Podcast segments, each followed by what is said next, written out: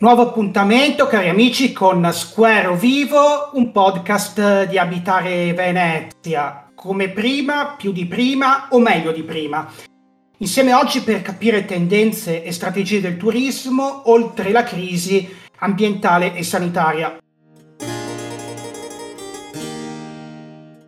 Non siamo da soli, con noi c'è Francesco Gonella, eh, da una decina d'anni si occupa di approcci sistemici allo studio della sostenibilità fungendo anche da revisore esperto ICC e insegna sostenibilità integrata presso il Collegio Internazionale di Ca' Foscari e presso la Scuola Università Normale di Pechino in Cina. Eh, grazie professore Gornella. Bentrovati, buongiorno. Eh, ha fatto tante esperienze nella vita, ha visto il Canada, gli Stati Uniti, è stato per due anni in Giappone, eh, Giappone che ovviamente ha una forte amicizia soprattutto in chiave turistica con la città di Venezia, eh, eh, sì. però adesso ci troviamo di fronte a uno scenario completamente nuovo. Eh, si sì. parla tanto di ripresa, di superare la crisi, di valorizzare le nuove opportunità e Venezia si candida ad avere una nuova centralità nell'era dello sviluppo sostenibile.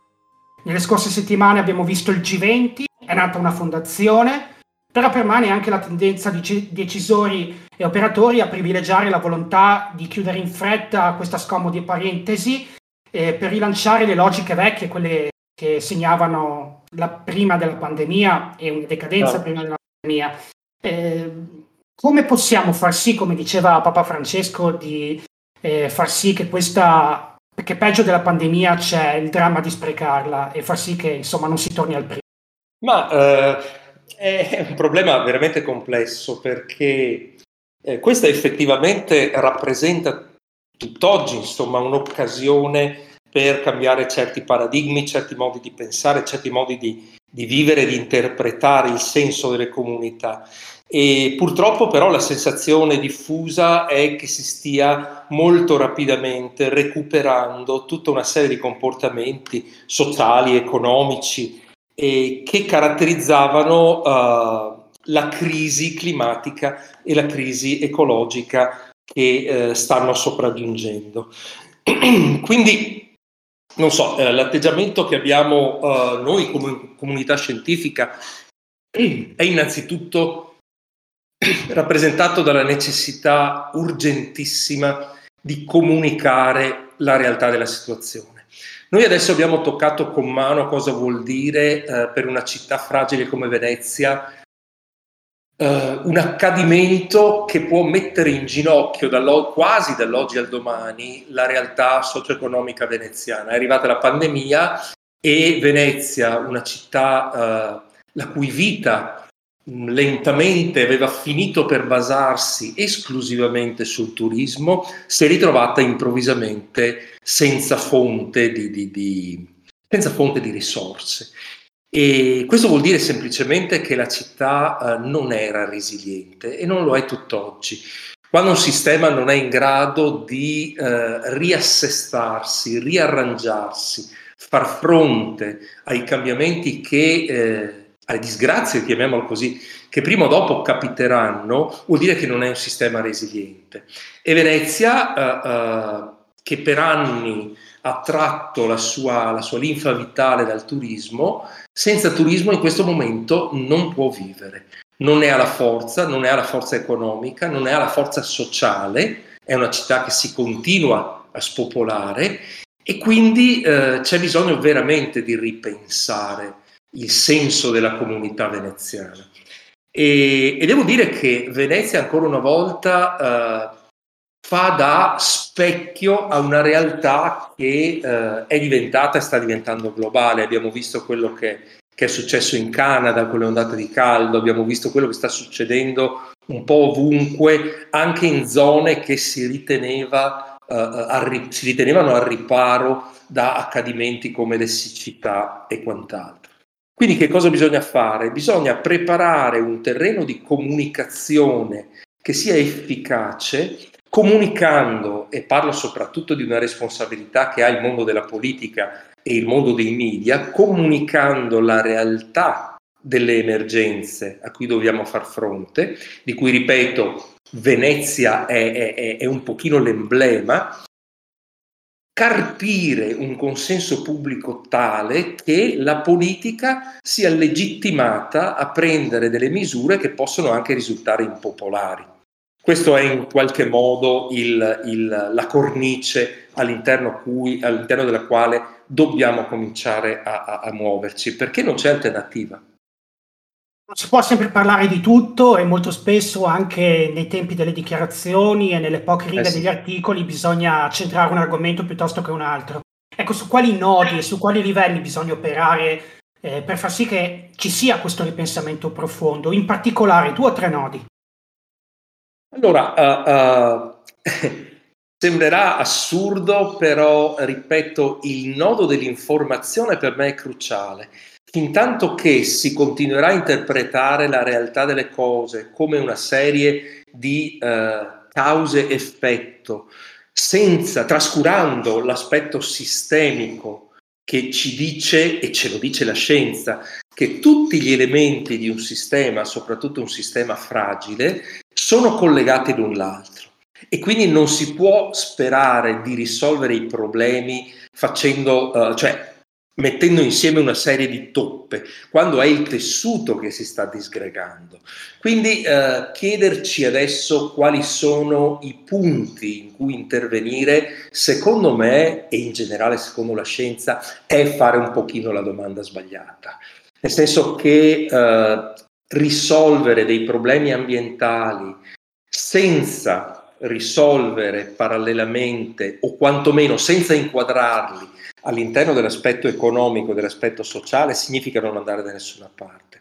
E viceversa, risolvere un aspetto economico trascurando la sua, uh, uh, la sua, connessione con i problemi ambientali e sociali, di nuovo uh, la storia ci sta dimostrando che, che, che sarà inefficace. Per cui io potrei rispondere cercare ad esempio il ripopolamento di Venezia. Questa è la prima cosa che francamente mi viene in mente. Intanto che l'economia è monotematica e basata esclusivamente su un comparto, quello turistico, questo vuol dire che, eh, eh passatemi, passatemi la, la, la, la metafora, la biodiversità economica non esiste e quindi una malattia che colpisce la specie economica esistente, cioè il turismo, metterà in ginocchio l'intero organismo. Qui non ci vuole una, la scienza per capirlo, però apparentemente le politiche di questi ultimi anni hanno continuato sulla strada di una settorializzazione delle attività e dei comparti senza preoccuparsi di cosa sarebbe potuto succedere. Per proseguire con, con la metafora, uh, uh, il passaggio da un'agricoltura basata su dozzine di specie diverse di cereali a un'agricoltura basata su due o tre cereali solo perché sono più produttivi, eh, eh, significa che la volta che arriverà il parassita o il virus che attacca quella specie si metterà in ginocchio l'intero comparto, non sarà resiliente. Questo è un pochino, diciamo così, l'atteggiamento. Comunque, se devo proprio rispondere, si deve passare attraverso un ripopolamento di Venezia. Si deve passare attraverso un, una ricreazione di una Venezia in cui esistono gli artigiani, esiste eh, il commercio che non sia monotematico, esiste il turismo ma come comparto affiancato agli altri comparti che costituiscono la vita uh, di qualsiasi città in effetti.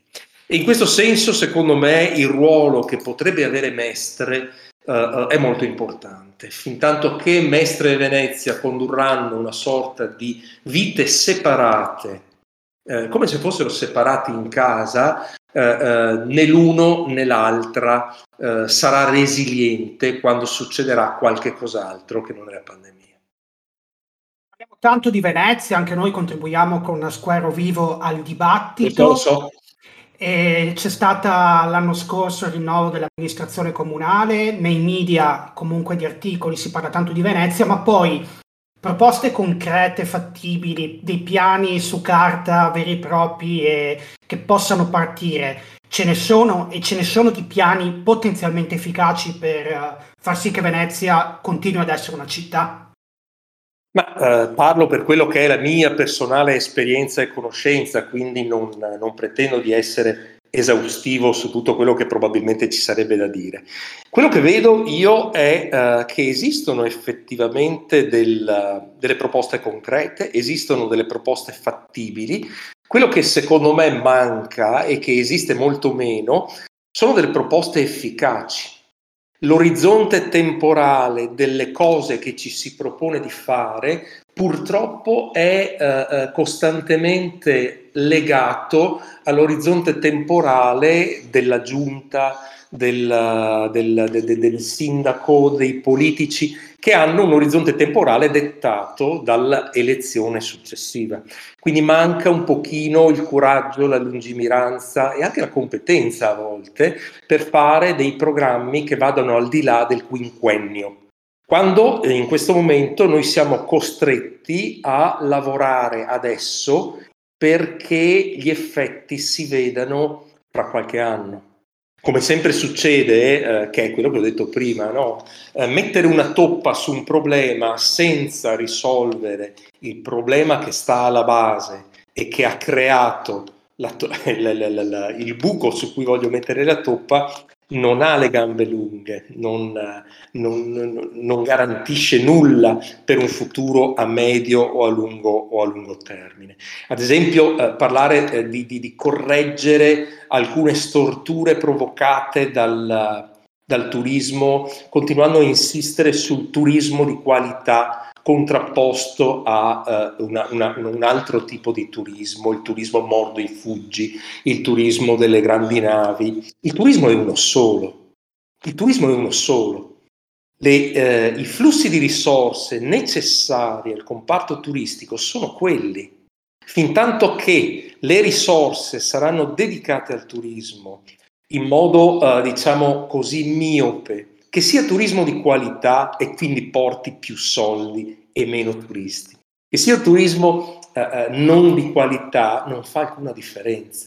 Nella logica di un metabolismo urbano complesso, il turismo comunque rappresenta qualcosa di ben identificato, di identitario e ha una sua posizione all'interno di, una, di un sistema complesso come quello uh, di una città che è legato alla, alla resilienza della laguna, è legato al, al, alla, so, al, all'industria del vetro artistico di Murano, è legato alla produzione culturale, è legato a tante di quelle cose eh, che compongono questo puzzle unico che costituisce Venezia, che cercare di risolvere i problemi posti dal turismo all'interno della logica del turismo significa non aver capito cosa vuol dire uh, um, affrontare i problemi da un punto di vista sistemico.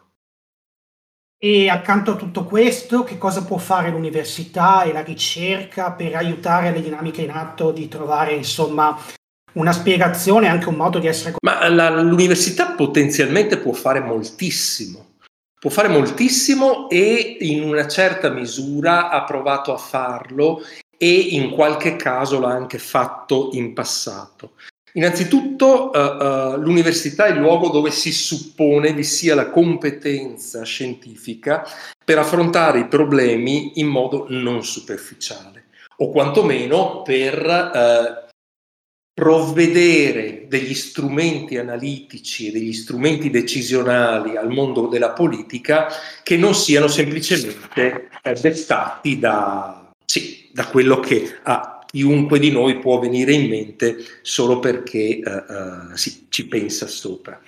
L'università ha anche un altro obbligo che uh, dovrebbe essere l'obbligo istituzionale che per primo rappresenta l'istituzione università, e cioè quello di dire le cose come stanno, di dire la verità.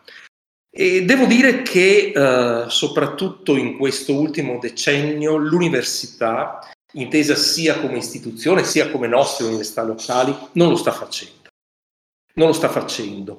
Uh, l'istituzione universitaria un po' dovunque nel mondo, uh, uh, ma in particolare comunque anche in Italia, si nasconde dietro una logica di mercato e una povertà di risorse che la obbligano o, com- o comunque, diciamo così, la, la conducono verso un, una strada di eh, università aziendalistica che non ha futuro e che tradisce anche il senso stesso dell'istituzione di, una, di un'università pubblica, il cui datore di lavoro uh, non sono le imprese, non è il tessuto produttivo, è la collettività.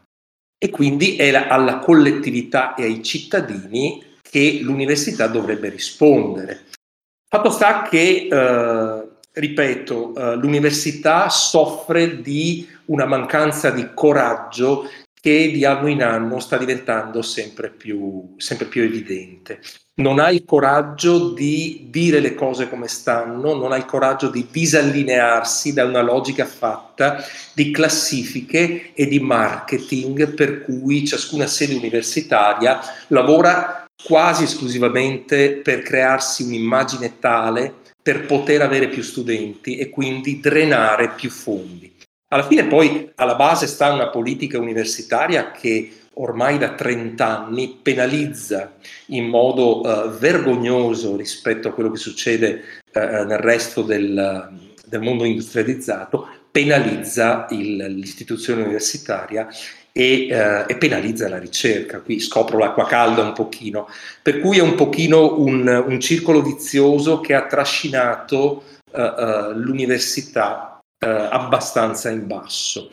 E comunque per tornare a quello che si diceva prima, eh, l'università dovrebbe entrare molto di più nel mondo, anzi in modo diverso nel mondo decisionale, nel mondo della politica, assumendosi la responsabilità di dire delle cose che in realtà finiscono per essere dette soltanto negli articoli scientifici, laddove invece l'università eh, eh, stringe tutta una serie di alleanze con interlocutori eh, che garantiscono soltanto una copertura finanziaria, ma non garantiscono in alcun modo eh, la, diciamo così, la, la, la, l'apertura intellettuale e eh, l'onestà intellettuale su cui l'università dovrebbe essere fondata.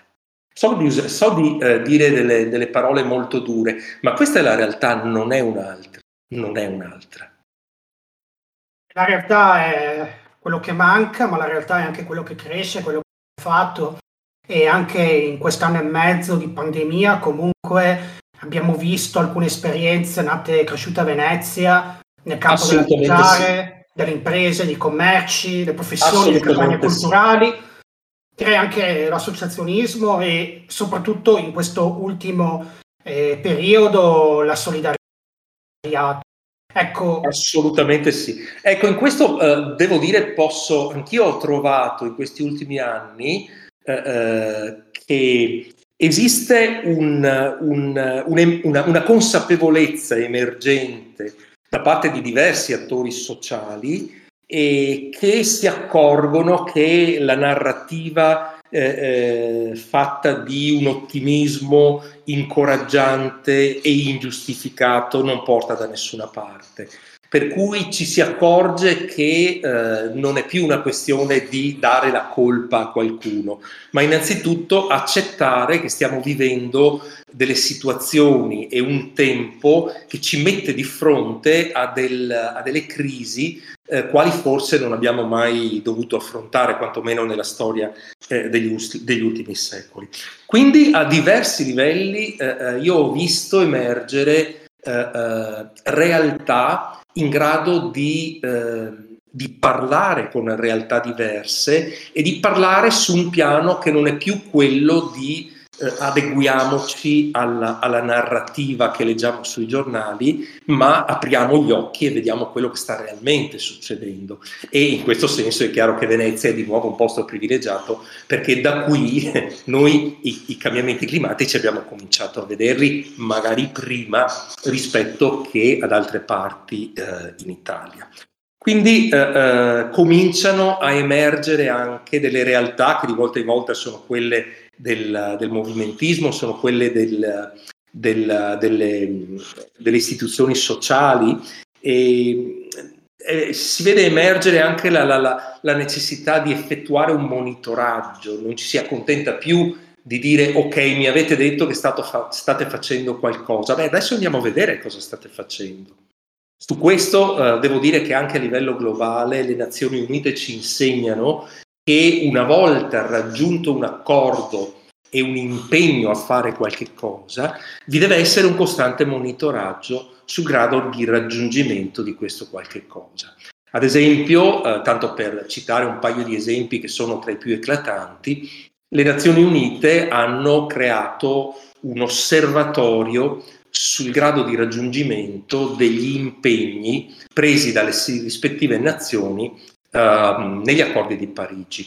Ora, dopo cinque anni di 195 paesi, soltanto due hanno mantenuto gli impegni che hanno firmato, e sono il Marocco e il Gambia. Questo sembra quasi una barzelletta, però uh, le Nazioni Unite mi informano che uh, gli accordi presi per adesso sono carta straccia. Ora io questo vorrei vederlo letto sui giornali e purtroppo non lo leggiamo sui giornali, però, ripeto, dall'altra parte si comincia a venirne a sapere. Anche i famosi 17 obiettivi dello sviluppo sostenibile. Di nuovo le Nazioni Unite hanno creato un osservatorio, gli ultimi, che viene aggiornato quasi di, di, di mese in mese, di trimestre in trimestre.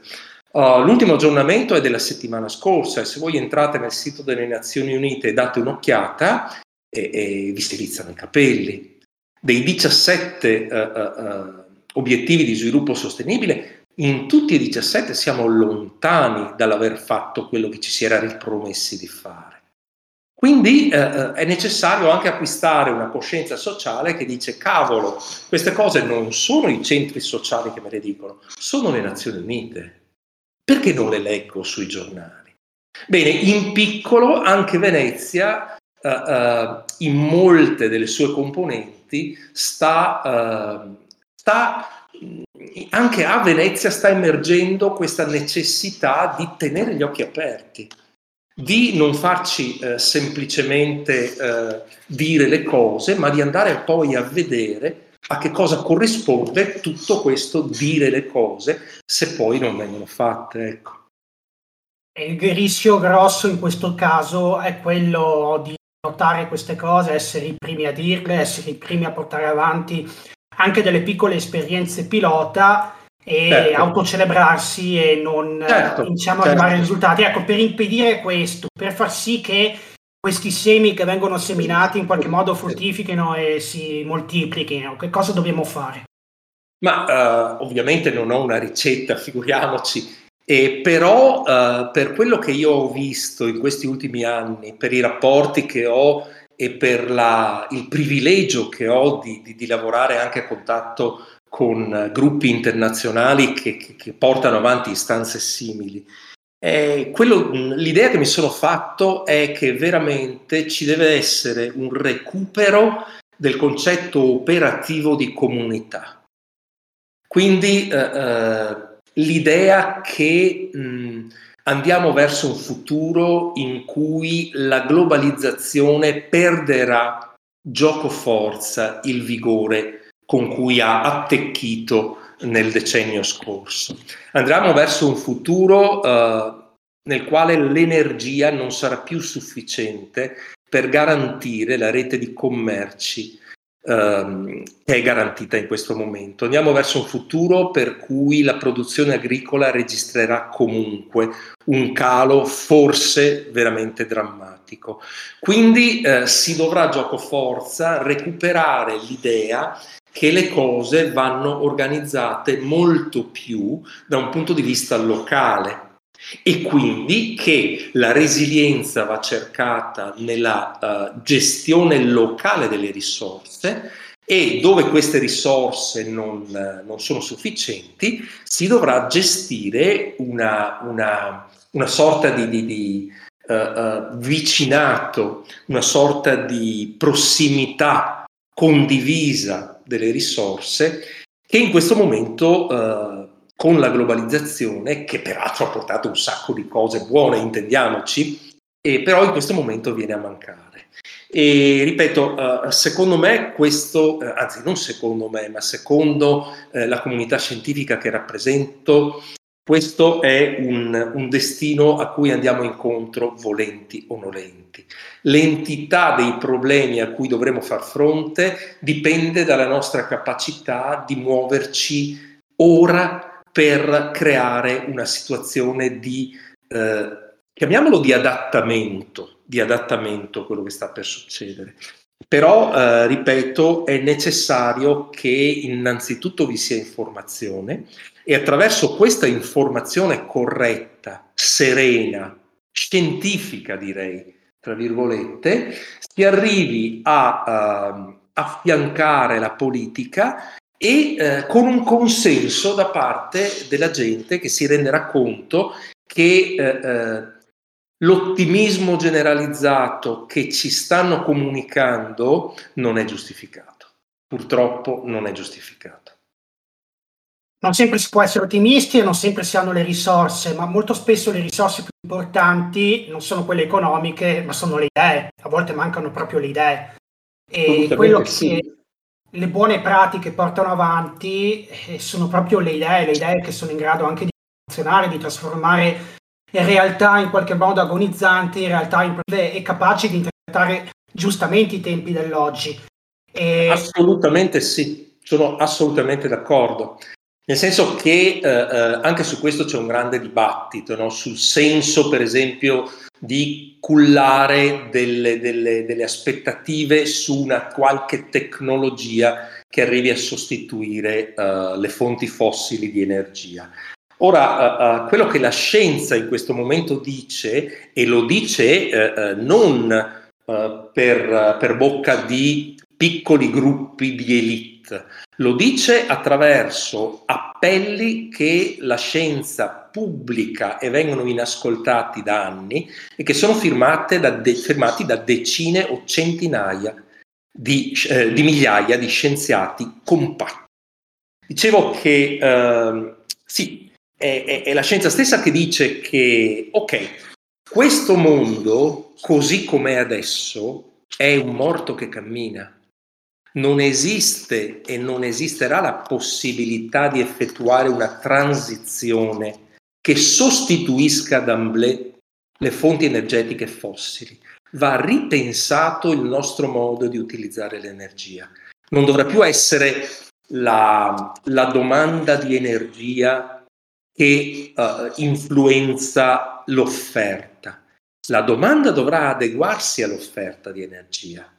Se le fonti rinnovabili sono intermittenti, la domanda di energia dovrà essere intermittente.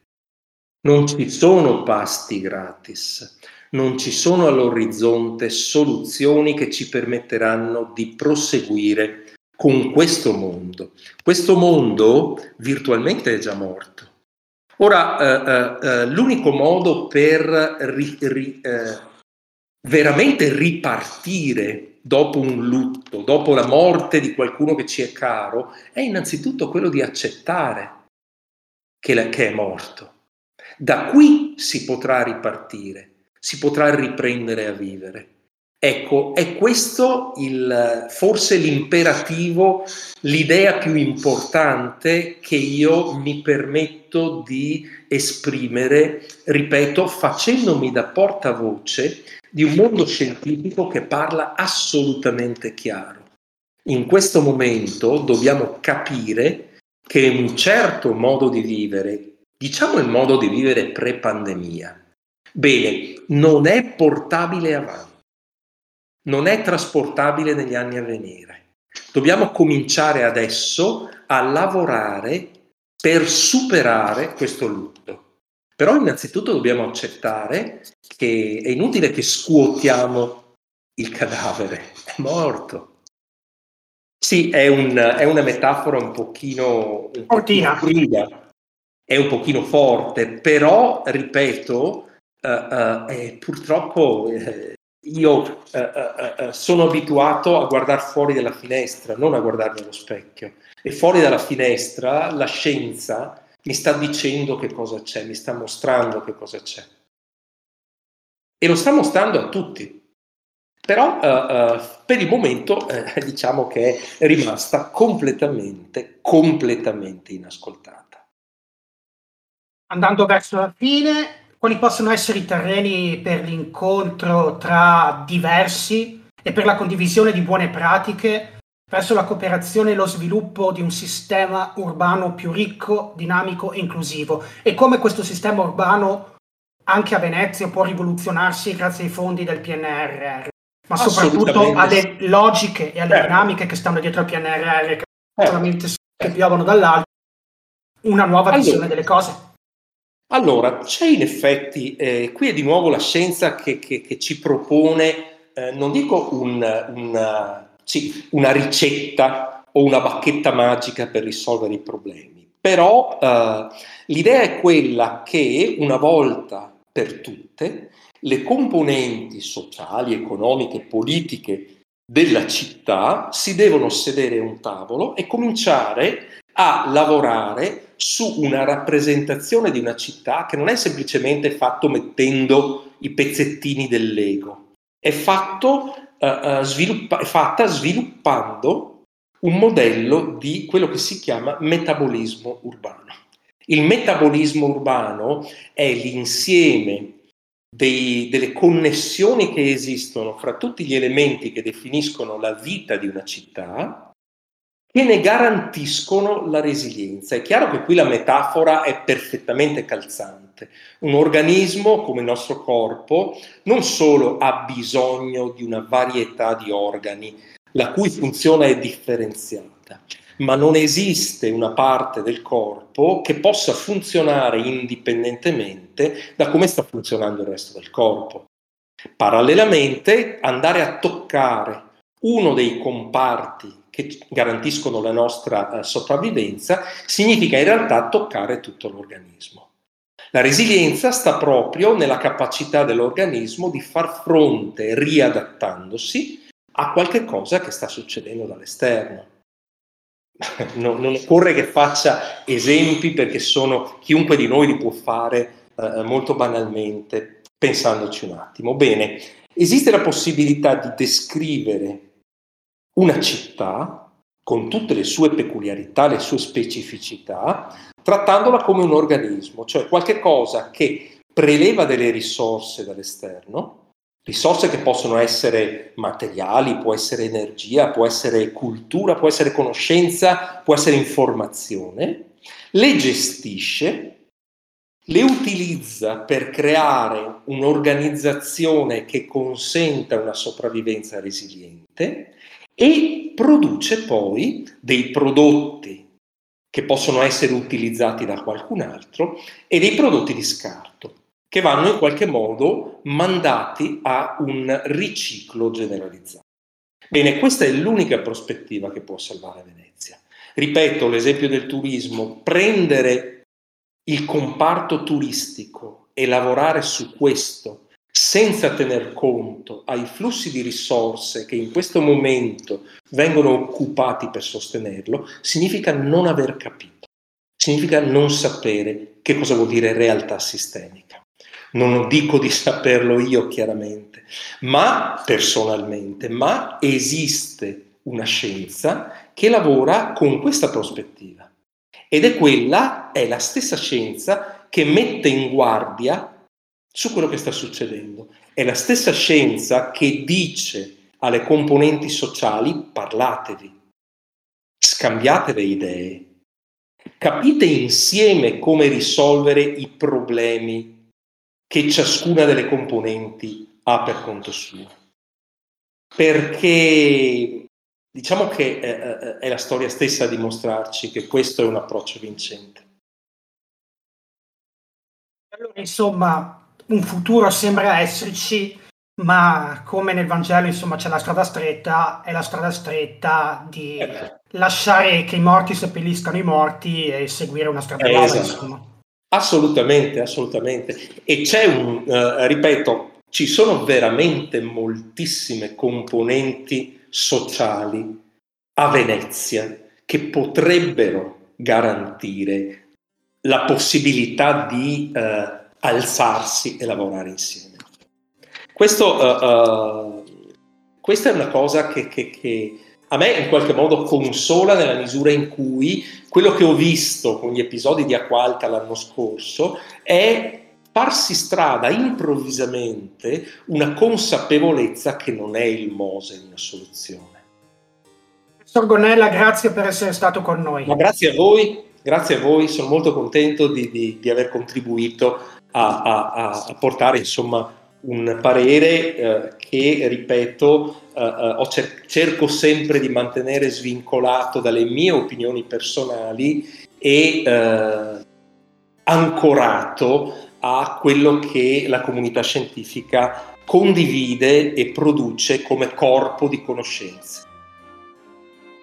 Grazie ancora e Grazie un appuntamento ai nostri ascoltatori per il prossimo episodio di Square Vivo.